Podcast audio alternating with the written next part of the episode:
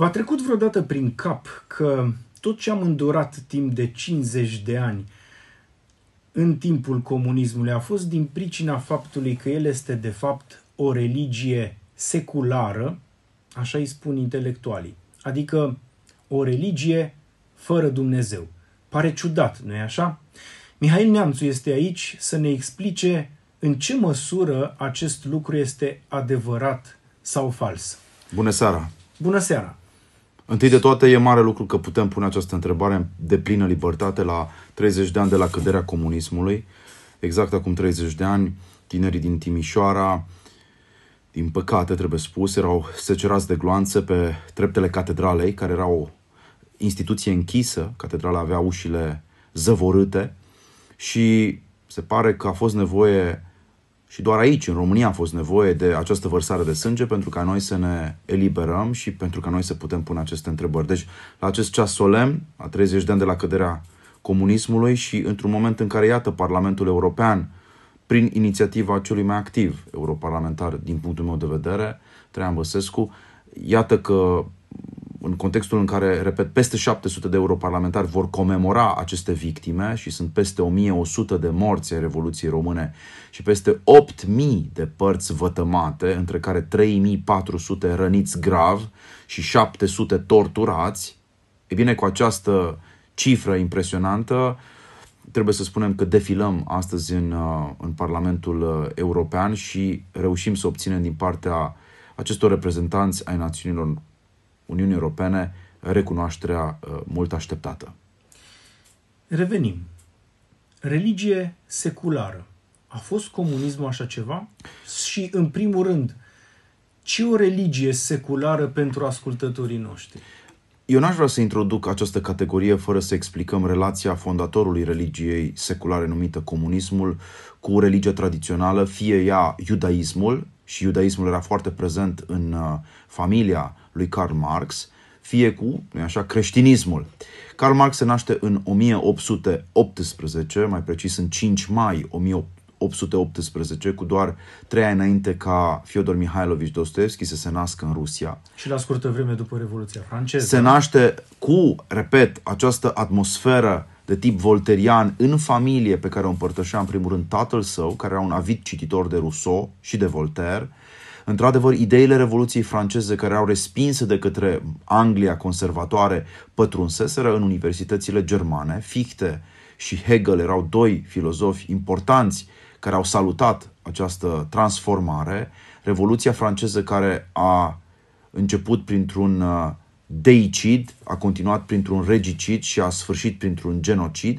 În aceste condiții... Lucruri despre care prea puțin se vorbește, din păcate. E văzut așa într-un abur transcendental, luminoasă, egalitate, libertate, fraternitate, etc. Din fericire, școala fran- franceză de istoriografie a scos la iveală erorile și ororile produse în acea perioadă, mai ales sub uh, domnia lui Robespierre. Mă întorc puțin la Karl Marx. El se formează într-o familie, trebuie să spus acest lucru, uh, înstărită, în care tatăl era proprietarul unor, uh, unor podgorii de vin din, din regiunea Trier și, bineînțeles, ca orice om prosper, se gândește să-și trimite copilul, nu, la școală, la universitate. El merge la universitate și de vreme se învecinează cu acești hegelieni de stânga, între care Franz Bauer sau, uh, de ce nu, uh, Ludwig Feuerbach, autorul unei cărți despre esența creștinismului, care ne spune că, până la urmă, ideea de Dumnezeu este doar o proiecție a sufletului omenesc, a noțiunii de perfecțiune asupra unei entități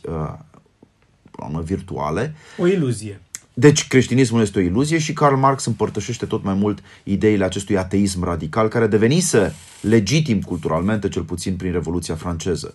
Între uh, orele de filozofie și, mă rog, cursurile de filozofia dreptului, mai precis, uh, în uh, Universitatea din Berlin, susținute de, de Hegel și urmate de Marx, și petrecerile de seară ale studenților uh, revoluționari, uh, Marx consuma momente de revoltă explicită față de Dumnezeu, intra uneori în temple, în biserici, în uh, mănăstiri din regiune, erau foarte multe de altfel mănăstiri de tip cistercian în această regiune și când uh, avea chef se îmbăta, se pare că stadiul intermediar între socialism și comunism este alcoolismul, asta cel puțin în Rusia, uh, în Rusia sovietică, dar uh, se pare că și Marx avea această tendință și profana cu voce tare, uneori, instituțiile religiei creștine. Deci, Karl Marx se naște într-o familie cu uh, această aplecare către idealul secular al Revoluției franceze, Karl Marx se rupe de vreme de toate rădăcinile iudaice ale mamei sale, care era, atenție, înrudită direct cu o familie de rabini din Nijmegen, Olanda. Apropo, o parte a familiei mamei lui Marx a fondat compania Philips, e o companie foarte Asta bogată, da? da? Și prin, uh, iarăși, uh, relația de rebeliune cu tatăl său se rupe și de familia de rabini pe care tatăl său a avut-o în spate, rabini care veneau din Boemia și care aveau legături cu Polonia pe de-o parte și chiar se pare cu uh, o lungă tradiție rabinică din Italia secolului XVI. Deci Karl Marx se rupe de două mari tradiții, tradi- tradiția iudaică, mozaică și tradiția creștină. Această, această poziționare polemică a lui Marx față de creștinismul tradițional și față de iudaism trebuie cunoscută de ascultătorii noștri pentru ca ei nu cumva să creadă că relația a fost una, una, să spunem, de indiferență, a fost una de ostilitate explicită. Mai mult, în 1843, Karl Marx, într-un comentariu la Hegel, spune explicit că, nu așa, condiția adevăratei fericiri pentru oameni este die Aufhebung de religion, suprimarea religiei. Și mai adaugă, religia, în sens tradițional, este opium pentru popor uitând că, nu așa mai târziu, comunismul va deveni opiumul intelectualilor, ca să mă exprim în termenii lui Raymond Aron. Se naște deci comunismul. Comunismul ca utopie socială a egalității perfecte. Ca lume în care nu vor mai exista aceste relații de putere, de dominație, aceste ierarhii care îl enervau din calea afară pe Marx. Marx pune la cale o biserică universală, dar nu sub forma acestei adeziuni libere pe care creștinismul o presupune. Nu există uh, o biserică care să triumfe acolo unde oamenii sunt pedepsiți sau uh, bătuți sau în orice caz constrânși să rostească crezul sau să facă, uh, de ce nu, o penitență. Creștinismul se bazează fundamental pe libertate. Taina creștină, taina persoanei umane este esențialmente legată de uh, acest mister al libertății. Ne-a spus-o Dostoevski, ne-a spus-o Berdiaev, ne-a spus-o Sofronie Saharov, ne-a spus-o Nicolae Steinhardt în secolul 20. Bun. Această biserică este partidul. Partidul are niște scripturi. Scripturile au fost redactate nu de către Luca, Matei, uh, Ioan sau alți evangeliști, ci de către Karl Marx și Friedrich Engels. Această scriptură a Partidului Comunist, mai ales manifestul Partidului Comunist, primește o serie de exegeze succesive nu? din partea unor intelectuali revoluționari, precum, în primul rând aici, Vladimir Ilici Lenin și chiar mai târziu Iosif Isarionovici Stalin. Toți marxiștii de secol 20 au avut ambiția de a-l comenta pe părintele fondator, așa cum toți sfinții părinți ai bisericii și-au făcut un scop din a-l comenta pe apostolul Pavel și, de, și din a-i comenta pe ceilalți evangeliști. Mai departe, pe lângă o biserică seculară care este partidul, pe lângă scripturile care sunt textele uh, acestui profet, nu, al unui nou ev care este Karl Marx, avem foarte interesant o pervertire a instituției penitenței. Da? Pentru ca să intri în acest partid, pentru ca tu să ai statutul de membru de plin, trebuie să te lepezi. De ce? Să te lepezi de statutul social al părinților tăi. O face, bună oară, Lev, uh, Lev, o face Trotsky, da? Leo Trotsky. Leon Trotsky, traducerile sunt diferite. Bun. Trotsky se eliberează de condiția de comerciant a tatălui său, care era un foarte prosper uh, om de afaceri la sfârșitul secolului XIX în Rusia, își reneagă părinții și doar astfel este primit nu, în sânul acestei brigăzi de revoluționari. Mai mult decât această instituție pervertită a pocăinței sau a metanoiei sau a, până la urmă, uh, confesionalului, avem uh, de-a face și cu uh, aș spune, o reinterpretare a ascezei. E nevoie de disciplină, e nevoie de o mobilizare permanentă a voinței cu scopul de a împlini ce? De a împlini nu revelația, ci revoluția. Ce este revoluția?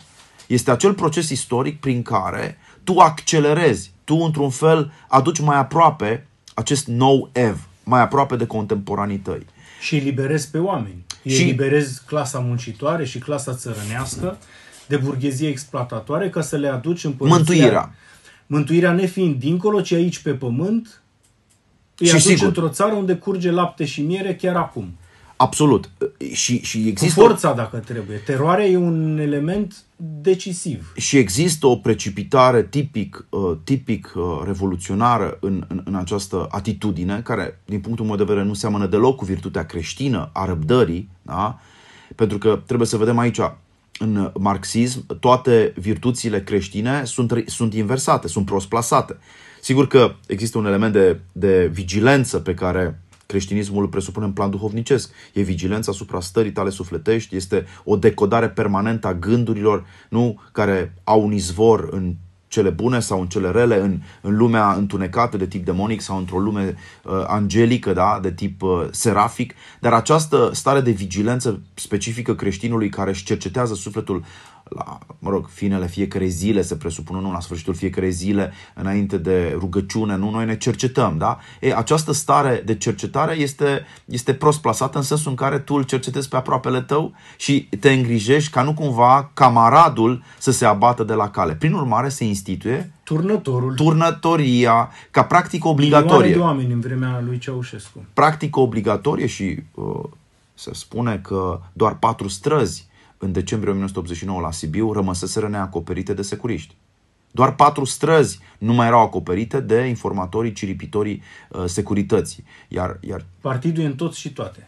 Iar Alexander Solzhenitsyn are un capitol fabulos despre, despre această, această practică a, până la urmă, a devoalării uh, sferei intime a celor care se aflau în gulag și națiunea aceasta de zeci, cum îi spunea cum îi spunea uh, Solzhenitsyn, a, fost, a avut mult de pătimit, a fost persecutată de, de, de turnători, așa cum la Pitești, am văzut și în filmul recent, între Chin și Amin, nu? turnătorul avea o funcție esențială. Deci, în loc să te cercetezi pe tine, în loc să te uiți la uh, starea inimii tale, tu te uiți la faptele exterioare ale aproapelui și devii nu doar un fariseu, repet, ci un uh, un persecutor al, al celui care împărtășește același crez cu tine, dar nu manifestă neapărat același zel.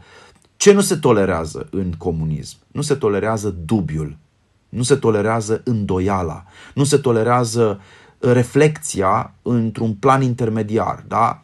Între contemplație și faptă există spațiul acesta de, nu, de gândire prospectivă, aș spune, există obligația, nu, exercițiului prudențial, nu mă repet, nu mă arunc, lasă-mă să cuget, spune țăranul.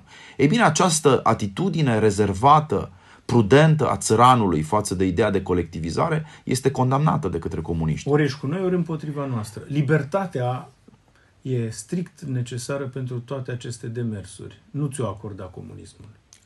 Libertatea este strict necesară pentru virtutea creștină, dar ea dispare atunci când, repet, unii, și aici introducem o nouă categorie, anume interpreții marxism-leninismului, folosesc noțiunea de necesitate istorică, pe de-o parte, deci introduc această noțiune filozofică de necesitate. Trebuie ca să se întâmple lucrurile în acest fel. Nu? E necesar ca mișcarea istoriei să ducă către progres. Nu auziți astăzi mulți oameni care spun hai să fim de partea bună a istoriei, că progresul dictează un anumit tip de conduită morală? Greta Thunberg ne obligă. Trebuie și, să. Și apostolii bunoare emancipării sexuale. Ei da. spun că progresul umanității nu implică bunoară acceptarea ideii că doi tați pot crește perfect natural un copil. Asta este partea a doua a discuției, religiile seculare de astăzi. Dar până să trecem la această parte a doua, vreau să intrăm în legătură directă cu domnul profesor dr. Radu Preda, președintele ICCMR. Îi spun bună seara dacă ne audăm. Astă seară la Între Sacru și Profan uh, cu domnul uh, Mihail Neamțu, teolog și scriitor, despre comunismul ca religie seculară. Un scurt comentariu la cele spuse de Radu Preda. I-am simțit tristețea în glas. E adevărat.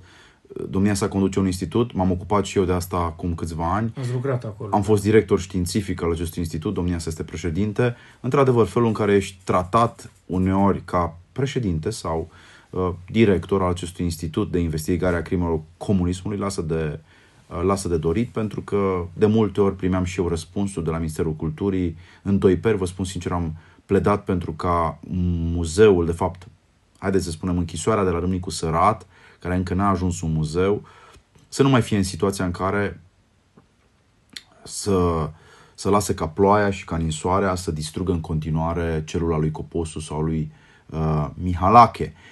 Când ceream 20-30 de mii de euro pentru intervenții minime, uh, ni se spunea că nu sunt bani. Și într-adevăr sunt bani pentru pensii speciale în țara asta, sunt bani pentru foști securiști care au persecutat, care au torturat și înțeleg tristețea domnului uh, Radu Preda. Pe de altă parte, sincer, mă, mă distanțez puțin de, de această critică, pentru că e nevoie de, de o cultură a memoriei tocmai în România care să, care să se inspire din ceea ce au reușit să facă cei, cei din Israel. În Israel, iertați-mă, la Tel Aviv am fost cu ochii mei să văd despre ce e vorba. Yad Vashem este un templu. Este un spațiu de purificare pentru orice vizitator. Nu, nu e posibil să ieși din Yad Vashem fără să fii răvășit. Ori, bun, faptul că vom avea un ambasador care s-a ocupat de Muzeul Holocaustului la Washington și care se va ocupa de o relație directă cu cei de la Yad Vashem în, în, în, în uh, Israel, iertați-mă, nu cred că e o problemă ci ar trebui să fie pentru noi o oportunitate. Chiar aș cere unui asemenea ambasador să mă aducă expertiza de acolo, așa încât un muzeu al dictaturii comuniste, de ce nu în Piața Scânteii, fosta Piața Scânteii, sau de ce nu într-o aripă a Casei Poporului, să aibă nu doar artefacte, ci și povești zguduitoare. Asta e forța mm-hmm. acestui muzeu. Am văzut multe muzee, am văzut muzeul KGB din Vilnius, am văzut muzeul Stasi din Berlin, am văzut muzeul Terror Hoza din uh, Ungaria. Și lăsați-mă să cred că România nu poate fi din nou ultima. Nu e atât de scump să faci un asemenea muzeu. Deja o, e ultima. Vorbim despre câteva milioane de euro, probabil 3-4 milioane de euro ca să amenajezi un asemenea spațiu memorial cu expoziții itinerante. Într-o zi să dedici uh, uh, o Uh, o expoziție țăranului român, într-o altă zi clerului care a fost persecutat, într-o altă zi minorităților religioase sau chiar de alt tip, n-am o problemă. Toate aspectele, toate fațetele vieții sociale sub comunism, vieții culturale ar trebui scoase la iveală. Astăzi, Noastră aveți un copil, ca și mine, un copil mic. Astăzi un tânăr, un copil, un elev de 6-7 ani, dacă vrea să înțeleagă ce a fost comunismul, nu o poate face într-un muzeu din București, capitala țării, și care într-o bună zi ar vrea să fie și capitală culturală europeană sau mai știu eu ce. Nu e normal. Deci ne trebuie o mobilizare mai mare. De ce să uh, nu cerem de la primăria Bucureștiului dacă, să zicem, guvernul nu-și face treaba? Sau mai mult, vă arunc o provocare. De ce o țară prosperă, România a devenit între timp o, o țară prosperă, nu are 10 uh, milionari care să-și dorească să facă acest muzeu pentru, pentru a cinsti memoria bunicilor lor? Asta e o bună întrebare, pentru că printre milionari sunt și unii care au avut... Uh, de suferit în familie. Da, da. Deci nu cred, că, nu cred că e atât de greu să convingi 5 milionari români să dea fiecare un milion de euro, uh-huh. să dau bani pentru fotbal, să dau bani pentru Mulți. Uh, uh, divertisment, să dau bani pentru varietăți, să dau bani pentru concerte peste concerte. Această artistică reală care ne sufocă în fiecare, în fiecare an. Uitați-vă de Crăciun, da? cum pur și simplu inundăm scenele orașelor noastre cu decibeli, da? și nu întotdeauna artiștii sunt de primă mărime, din potrivă, uh, cheltuim și poate chiar spălăm bani uh, la greu pentru această uitare, da? pentru această scufundare într-o stare de beție falsă, mincinoasă a conștiinței, dar când e vorba să confruntăm adevărul, nu știm ce să facem. Domnule Mihai Neamțu, probabil că aici este și problema. Nu dau nici milionarii, nu dă nici statul, pentru că exact cum spune domnul Radu Preda, geamul este aburit. Nu, eu nu sunt nu de acord. vedem comunismul. Eu nu adică sunt de acord cu acest, acest tip de lamentații, iertați-mă. Și un președinte de institut este uh, chemat să facă mai mult pentru a găsi aceste resurse. Nu cred că a ne scuza este un sport uh, național demn de aplaudat. Toată lumea își găsește scuze, dar eu cred că mai trebuie să căutăm și oportunități. Adică, bun, dacă tu ești plătit de către stat să faci lucruri și nu le mai poți face, pleci de acolo într-un semn de protest.